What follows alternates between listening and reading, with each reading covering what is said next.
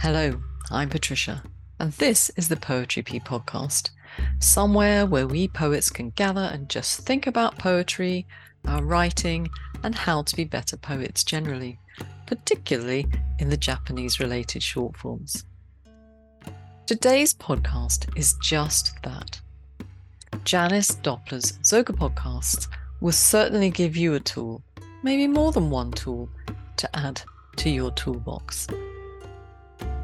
Now, if you haven't listened to episode 31 of this series, I think you should stop now and go back because this is the second part of a two part podcast, and you will definitely feel the benefit of listening to part one first. Before we head over to visit with Janice again, I have exciting news. I'm going to be doing merchandise.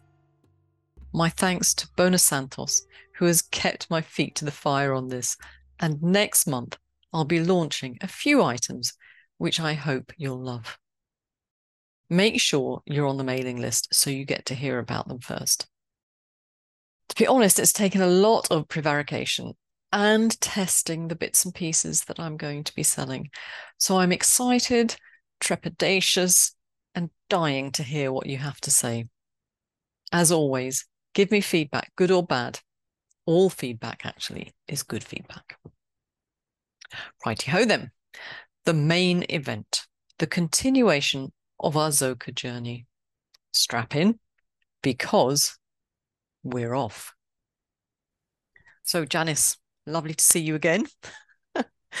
Last time you gave us our first introduction to Zoka, and today I know you've more to tell us and more delightful haiku to read to us to inspire our writing, not just for November's Poetry Pea topic, but I think that, and maybe you'll agree, but I think that what you're telling us about Zoka will be useful for anything we write, not just for haiku. Yeah, so absolutely. Yeah, it's. Absolutely. I, I think it's a really useful thing to have in our, our toolbox, as it were, so to en- enhance our writing when we need it. So, Janice, over to you for more Zoka. In part one, we learned what Zoka is, followed Basho following Zoka, and introduced ancient wisdom texts. I encourage you to go back to it for a review of that information. Today, we'll start with a few slides to remind you of what we learned in part one. Then look at how I Ching describes the cosmos and hear stories from the Zhuangzi about how to cultivate awareness of Zoka. There will be plenty of haiku too. If you've already watched or listened to part one, you'll be familiar with this quote as translated by David Barnhill. Here's how Stephen D. Carter translates the same quote The waka of Saigyo, the renga of Sogi, the paintings of Sesshu, the tea of Rikyū. There is one thread that runs through them all for it is the essence of art to follow the way of creation, taking the four seasons as a companion. Follow the creative, get back to the creative. Basho said, follow the creative, get back to the creative. But what is the creative? Stephen D. Carter says, it's the dynamic spirit that informs the natural world and the workings of the cosmos. Like David Barnhill, the creative is Carter's translation for the Japanese concept Zoka. The creative is one of many ways to translate this term that is absent from English. Let's remind ourselves of what Zoka is. It's the unpredictable creative force of nature. Nature's tendency and ability to continuously self transform. The perpetual emerging, transforming, and returning to the source of everything in the cosmos. And in case there's any doubt, what Zoka is not. nature as in a community of plants and animals. It's not something that directs nature, and it's not a spiritual deity translated as the creator. To wet your whistle, here are a couple of haiku from Poetry Pea. Sudden rain, the scent of meadow tea through the screen door. Sudden rain, the scent of meadow tea through the screen door. And that's by Joshua St. Clair. Twilight, a dahlia wilts into deeper shades. And that's by Sangeeta Kalarakal. Twilight, a dahlia wilts into deeper shades. In part one, we learned that Zoka exists in many cultures. It's got the same characters, but in Japanese it's called Zoka. In Chinese it's called Zaohua. In Sanskrit it's called Prakriti. And in English, one of the translations is the creative. What I mentioned but did not elaborate on in part one was a connection with India. The concept of Prakriti emerged in ancient Hindu texts. Kala Ramesh, a driving force of haiku in India, connects Zoka with Indian culture. In the preface to her collection, Beyond the Horizon Beyond, says Zoka, the creative force of nature, a Japanese concept used in haiku. In Sanskrit, we call this Prakriti. Prakriti is described in the Bhagavad Gita as the primal motive force. Now that we have a sense of Zoka, we're going to jump to just two Chinese wisdom texts that you'll be familiar with from part one the I Ching and the Zhuangzi. We'll take a look at how they might be useful to English language haiku poets writing today. Zoka in the I Ching is the flow of change in the cosmos via two energies the impulse to create and drive transformation is a yang energy. The response to the creative impulse is a yin energy. Zoka is both energies simultaneously. The sages who compiled the I Ching developed a cosmology based on their intuitive understanding of what was observable in the flow of the mysterious workings of the cosmos. They described what they could see the seasons, the sun, and the moon. They could see that light and dark are the main movers of the cosmos. And for them, the sun represents light and the moon represents dark. Shifts between light and dark create the seasons. Here are a few possibilities for poets for investigating the shifts between dark and light. They're starter ideas. The possibilities are limitless. For shifts between light and dark, you might investigate subtleties in shadows and or reflected light or how the dark side of a mountain differs from and is similar to the light side. You might look at changes associated with the coming and withdrawing of light or of dark. My exploration of I Ching from the viewpoints of several translations revealed dynamics of the cosmos that poets can express in haiku. The flow of Zoka has different qualities in each season. Here's a summary Spring has the quality of creation, it births strength. Summer is the quality of development, it expands strength. Autumn is fruition and it fulfills strength. Winter is consummation and strength is consolidated. Each season also has particular characteristics, and poets can use them to communicate the power of Zoka as it drives transformation throughout this flow of seasons. Let's have a look at, at examples that show Zoka for each season.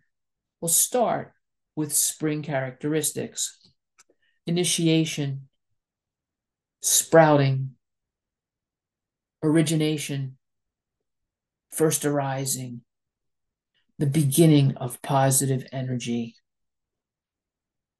Here's an example. The first spring haiku is by Vandana Parashar, making up for the little space she takes, Robin's song. And that was in Heron's Nest. Robin singing near her nest is a common sight in spring. The strength of the song of this small bird signals the power of Zoka to initiate the movement of positive energy, making up for the little space she takes. Robin's song. Here's a spring haiku of mine, and it was published in Presence. An egg mass in sunlit shallows, the tadpole wriggles free. The egg mass and tadpole wiggling free both communicate the initiation of the positive power of spring. The sunlit shallows show the sun driving transformation of both the egg mass and the tadpole. An egg mass in sunlit shallows. The tadpole wriggles free. Here are the characteristics of summer prosperity, growing, developing, all things developing and flourishing, expansion of positive energy. This summer haiku is by Kala Ramesh, and it was in her collection Beyond the Horizon Beyond. Forest walk, a spider's shadow climbs a tree. We know it's summer because the spider's moving around outside. The prosperity of summer is evident on our forest walks, wildflowers in bloom, leaves fully grown, and the appearance of acorns that will mature later. Forest walk, a spider's shadow climbs a tree. This summer haiku is by Joe Balistreri, and it was in Heron's Nest. Wild strawberries, the skim and dart of white butterflies. The flourishing summer is evident in the wild strawberries that can be picked and eaten as soon as they're discovered. We intuit the expansion of positive energy as butterflies dart from flower to flower to sip sweet nectar. Wild strawberries, the skim and dart of white butterflies. Characteristics of autumn harmony, blooming, maturing, goodness, benefits of positive energy. This fall haiku is another by Kala Ramesh. This one was published in Acorn. Who am I? A falling leaf gives the answer. The leaf has matured and completed its work. Does the leaf's answer imply something about the mysteries of the cosmos? Who am I? A falling leaf gives the answer. Here's another fall haiku, this one by Carolyn Hall, and it was published in Heron's Nest. Indian summer, a maple leaf drawn back into the eddy. This haiku illustrates the harmony of autumn, not too hot, not too cold. The leaf being drawn back into the eddy communicates the benefit of positive energy. Indian summer, a maple leaf drawn back into the eddy. Characteristics of winter quiescence, storing, declining, returning to the root, resting of positive energy. This winter haiku is by Hemapriya Chellappan, and it was published in Acorn. Train journey, moonlight settles on my lap. The clarity of the winter sky is my favorite time to see the moon. The long train journey at night has an air of mystery, just like the darkness of winter. Train journey, moonlight settles on my lap. This haiku is one of mine, and it was published in Frogpond. Frost crystals sparkle on fur. Dead opossum. The decaying opossum is an example of the returning to the root that occurs in winter. The corn stubble that I saw surrounding the dead mammal symbolizes the resting of energy in the winter. Frost crystals sparkle on fur, dead opossum. Even though the concept is absent from English, Zoka exists. So those of us new to the concept may unintentionally communicate Zoka in our haiku. Now that we know of it, cultivating our awareness of Zoka can deepen our connection. The Zhuangzi has possibilities for how. Zhuangzi was a Taoist philosopher. The Zhuangzi is a book. The book is a compilation of stories written in prose. And it, the stories illustrate how to cultivate the ability of the to follow the flow of the cosmos. When Chinese culture seeped into Japan during the Tang Dynasty, Taoist meditation practices and those of Chan Buddhism mixed with Japanese sensibilities to form Zen meditation. Zhuangzi urged the importance of meditation as a practice for cultivating oneself.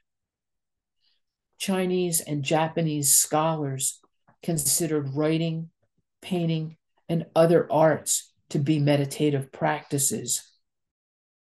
Cultivating awareness of Zoka through a haiku practice can be a meditative practice. Let me explain the relevance of Zhuangzi with a little story from my youth. When I was four years old, someone said, Spring is just around the corner. So I went around the corner searching for it.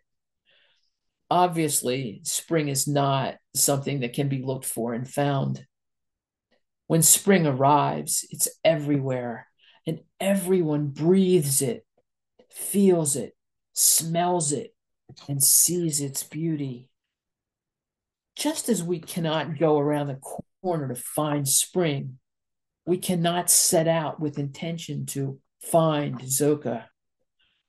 Zhuangzi suggests that what we can do is gaze outward to cultivate awareness of the flow of Zoka all around us.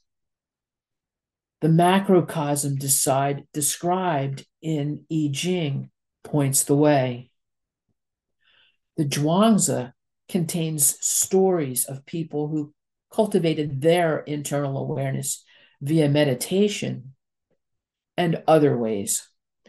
As poets, we gaze inward at the creative energy within ourselves, then use it to transform our experiences into words. Here's a story of one unusual cultivation method. It's about a prince asking a butcher how often he sharpened his cleaver.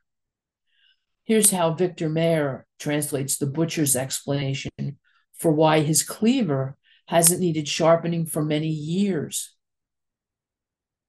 The butcher said, When I first began to cut oxen, what I saw was nothing but the whole oxen. After three years, I no longer saw the whole oxen. Today, I meet the ox with my spirit rather than looking at it with my eyes. I never encounter the slightest obstacle. The point for haiku is that when we first learn of Zoka, it might be difficult to know how to start. But over time, it's possible to cultivate and deepen awareness of Zoka. Here's another cultivation method that's quite unusual. A man skilled at catching cicadas with a pole spent months learning to balance two poles, two balls atop one another on a pole. He added a third ball, eventually a fourth. When he was able to balance a stack of five balls on a pole, he could easily capture cicadas. The point for haiku is that the more you practice noticing the rhythm and flow of the cosmos, the more you will be open and the more you will notice and the more it will influence your haiku. We've already seen that Zoka has two energies the impulse to create and transform, that's a yang energy, and a response to the creative impulse, which is a yin energy. We're all microcosms of Zoka. Its energies flow through us and manifest in our poetry. Within each poet is an impulse to write that parallels Zoka's impulse to create and transform. In each of us, the impulse to write parallels the yang impulse to create and transform in the cosmos. In each of us, the response to the impulse that we have to write is similar to the impulse in the cosmos of response to the creative impulse. Each haiku you write brings something from nothing via creative power of Zoka that permeates you along with everything else in the universe. It's time to turn our attention to Poetry Pea's November prompt, Zoka. But I have one last Zoka story for you. A fish trap is for catching fish. Once you've caught the fish, you can forget about the trap. A rabbit snare is for catching rabbits. Once you've caught the rabbit, you can forget about the snare. Words are for catching ideas. Once you've caught the idea, you can forget about the words. You've heard a lot of words today. Ponder the words until you've caught the ideas, then forget about them. But remember that you are a microcosm of the Zoka with all of its creative impulses flowing within you. Cultivate your awareness of the energies as you gaze outward and inward. Let the energies move you to catch ideas that you will share through your haiku. Since Zoka is the creative energies of the cosmos, nobody can tell you what Zoka haiku are or how to write it. Writing for the November prompt is about how you experience your world rather than using Zoka as a device for writing haiku. I hope that considering the characteristics and dynamics implied in I Ching is of use to you as you write from within your awareness of Zoka. Pondering the sample haiku in this talk can help. Guidance for writing the Zoka prompt is that you don't have to work at following Zoka because you already live within Zoka and it flows within you. What you can do is become increasingly open to noticing the flow. Use your intuition. Go into natural places with the intent to be open to inspiration rather than having the intent to write haiku. Go frequently to a place you want to know. Spend time. Don't just show up, look around, and leave. Loiter. Let the place seep into you. Experience what is there. Allow whatever comes to come. Pay attention and jot down what you notice and what moves you. My personal ideal for waiting for inspiration is a woodland path on Cape Cod in Massachusetts, where chickadees, tufted titmice, and nuthatches will actually take seed from your hand if you stand with your palm outstretched. You can't make them come. You have to be still and wait. More often than not, birds will land in moments when I experience this, everything falls away. The bird on my open palm and I are all that exist. In my haiku practice, achieving this idea rarely happens. However, it is something to which I aspire. The guidance I've offered you for this prompt is what I seek to cultivate in my own practice I hope that some of what I've said today can be helpful for yours. Janice, thank you very much for your two presentations. It's clear to me, as someone with not a great deal of patience, that I, I might just have to settle down and calm down in order to feel the, the Zoka flowing through me. And since last week, since we've been discussing Zoka and what it means, I've been trying to let that process flow through me either by sitting quietly in the garden or heading off into the woods on my bike and just settling my brain which was often is just sparking a million sparks a minute. And i i think you you said i should be concentrating on what was it? The little bits of change that eventually yield to a transformation and i've i've tried to do that. And some of our, our listeners some of you may be thinking this is very complicated and very hard to understand on an intellectual level. But I think you used a word just recently. You you said uh, use your intuition.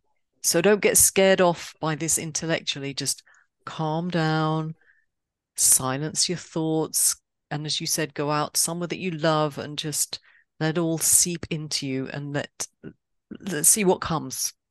And and Janice, since we started discussing Zoka, things are coming. I'm I'm gradually getting there. so thank you very much for that.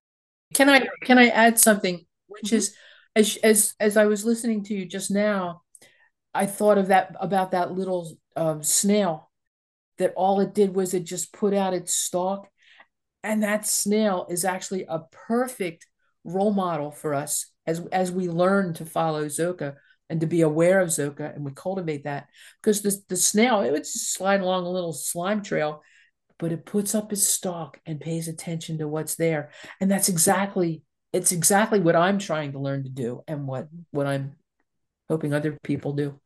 That's that's a, a great a great analogy. I think we we met that haiku in the first presentation. Chuck Brickley's, yes. Um, right, right. So people can go back to the show notes maybe for number one and have a, a look through that and use the snail as a, a role model. Brilliant thinking. Well done. Janice. now, um, I did mention again in, in part one that you, if people want to follow this up, obviously they can read our show notes, but both sets of slides for this, uh, and and listen to the the podcast as many times as they want. But um, you also have an essay in Frogpond in issue forty six one, and I just wondered, Janice, uh, is there a follow up to that essay? Yes, there there will be a follow up um, that will also be in Frogpond, and it will be in the winter, uh, winter 2004 or 2024 Frogpond, and already on the, the the Haiku Society of America website is the first essay that was written, and um, the second one will be available there for members for people for poets who aren't members of HSA. Anybody can go there and read them.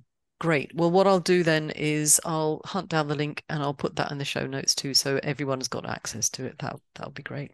Now, Janice, you're coming back in December because that's when we're going to be having the podcast, which will highlight the results of of our labours here, yeah. and you're going to be one of the judging panel. So I thank you very much for that. Are you looking forward to seeing what comes of this presentation? Oh yeah, that will be really fun. I, I am looking forward to it. That feels like a long time ago, or a, a, uh, long time to wait. It is a long time to wait, but we'll, we'll get there. We've got a lot of haiku to yeah. write in, in, the meantime yeah. as well. So, Janice, thank you once again for coming along and doing this for us. And I look forward to seeing you back here with a panel of judges in December. Thank you. Thanks for having me. It was a pleasure. Thanks, Janice. Bye bye. Thank you, Janice. I hope you've all enjoyed this double presentation on Zoka. As Janice says, when it comes to your submission, trust your intuition. Develop haiku that show us your understanding of Zoka. You are a microcosm of Zoka. Be patient. Notice the flow. And if you're stuck, maybe you can return to the starter ideas that Janice gave you in the podcast. Either way, I look forward to reading your submissions in November as does Janice. And you still have a few days to get your split sequences to me. If you've submitted, I will get back to you by the end of October. If you haven't heard by the 25th of October, email me because things do get lost in the ether. And of course, in October, there's a video prompt on our Poetry Pea YouTube channel for you to submit to. It's a real cutie. And who knows, if you're on the mailing list, there might just be other opportunities. If you're listening at whatever time, sign up. There are bits and bobs that only poets on the mailing list will get to know. So, next time on the podcast, we're doing something a little bit different. We're celebrating the writing success of one of our own. Do come along and celebrate with us. Until then, keep writing. And now everything you need will be in the show notes either for this episode or the previous one. But if there's something missing, do let me know. Ciao.